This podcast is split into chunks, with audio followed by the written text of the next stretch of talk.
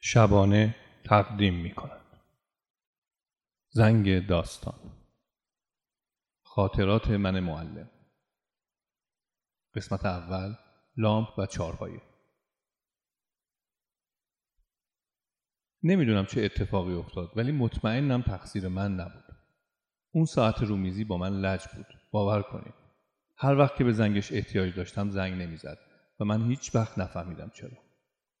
اون روز صبح وقتی خوابالود چشمم به ساعت رومیزی افتاد مثل فنر از جا پریدم. حسابی دیر شده بود. داشتم به ساعت بد و بیرا می‌گفتم که همسرم در حالی که بالش رو به روی سرش می‌کشید گفت خل شدی؟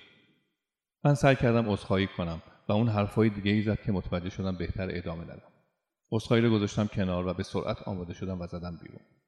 توی راه همش داشتم فکر می‌کردم که به مدیر چجوری توضیح بدم که قبول کنه و دست از سرم برداره. خوابم میومد و حسابی گیج بودم. بزنم گفته بودم که بهتره نریم مهمونی. و وقتی که رفتیم باز خواهش کرده بودم که بهتر زودتر برگردیم ولی نمی‌شد.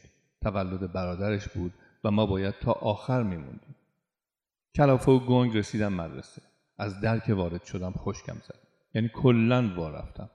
تازه یادم آمد که روز جشن کارنامه بود و می‌شد دیرتر اومد. خواستم برگردم ولی فکر کردم الان مدیر حتما از یه گوشه ای داره منو میپاد. و برگشتنم کار رو حسابی خرابتر می‌کنه.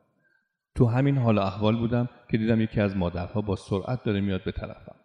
هل شدم و فکر کردم اتفاق بدی افتاده. به من رسید و گفت آخه چرا بچه ها نباید امروز برقصن؟ البته من بعدم فهمیدم که این سوال رو پرسیده. اون لحظه با اون حال و اوضاع نمی‌دونم چرا فکر کردم از من پرسیده آخه چرا شما امروز نمیرقصین؟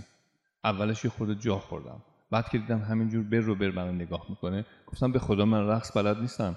خانم یهو چشماش گرد شد و گفت وا یعنی چی؟ من که دیدم متعجب شده سعی کردم بیشتر توضیح بدم. گفتم راستش تو عروسی خودم هم نرقصیدم. البته اولش. بعد یکی از فامیلای عروس خانم اومد منو کشید یه کناری و گفت عزیز جون رقص که کاری نداره. فرض کن تو هر دستت یه لامپ داری. سعی کن با یه دست لامپ رو ببندی با اون یکی باز کنی. در همین حال که داری لامپ ها رو میبندی و باز می‌کنی فکر کن روی یه چارپایه لق وایستادی که هی تلو تلو می‌خوره و تو مجبوری برای حفظ تعادلت هر دفعه یه پاتو بلند کنی. قیافه خانومه خیلی عجیب و غریب شده بود و من فکر کردم که شاید موضوع رو نگرفته. برای همین کیفم رو گذاشتم زمین دو تا لامپ دستم گرفتم رفتم روی چارپایه لق و شروع کردم و گفتم اینجوری. خانومه یهو گفت یعنی اربده کشید بی حیا. تفلکی بچه های ما.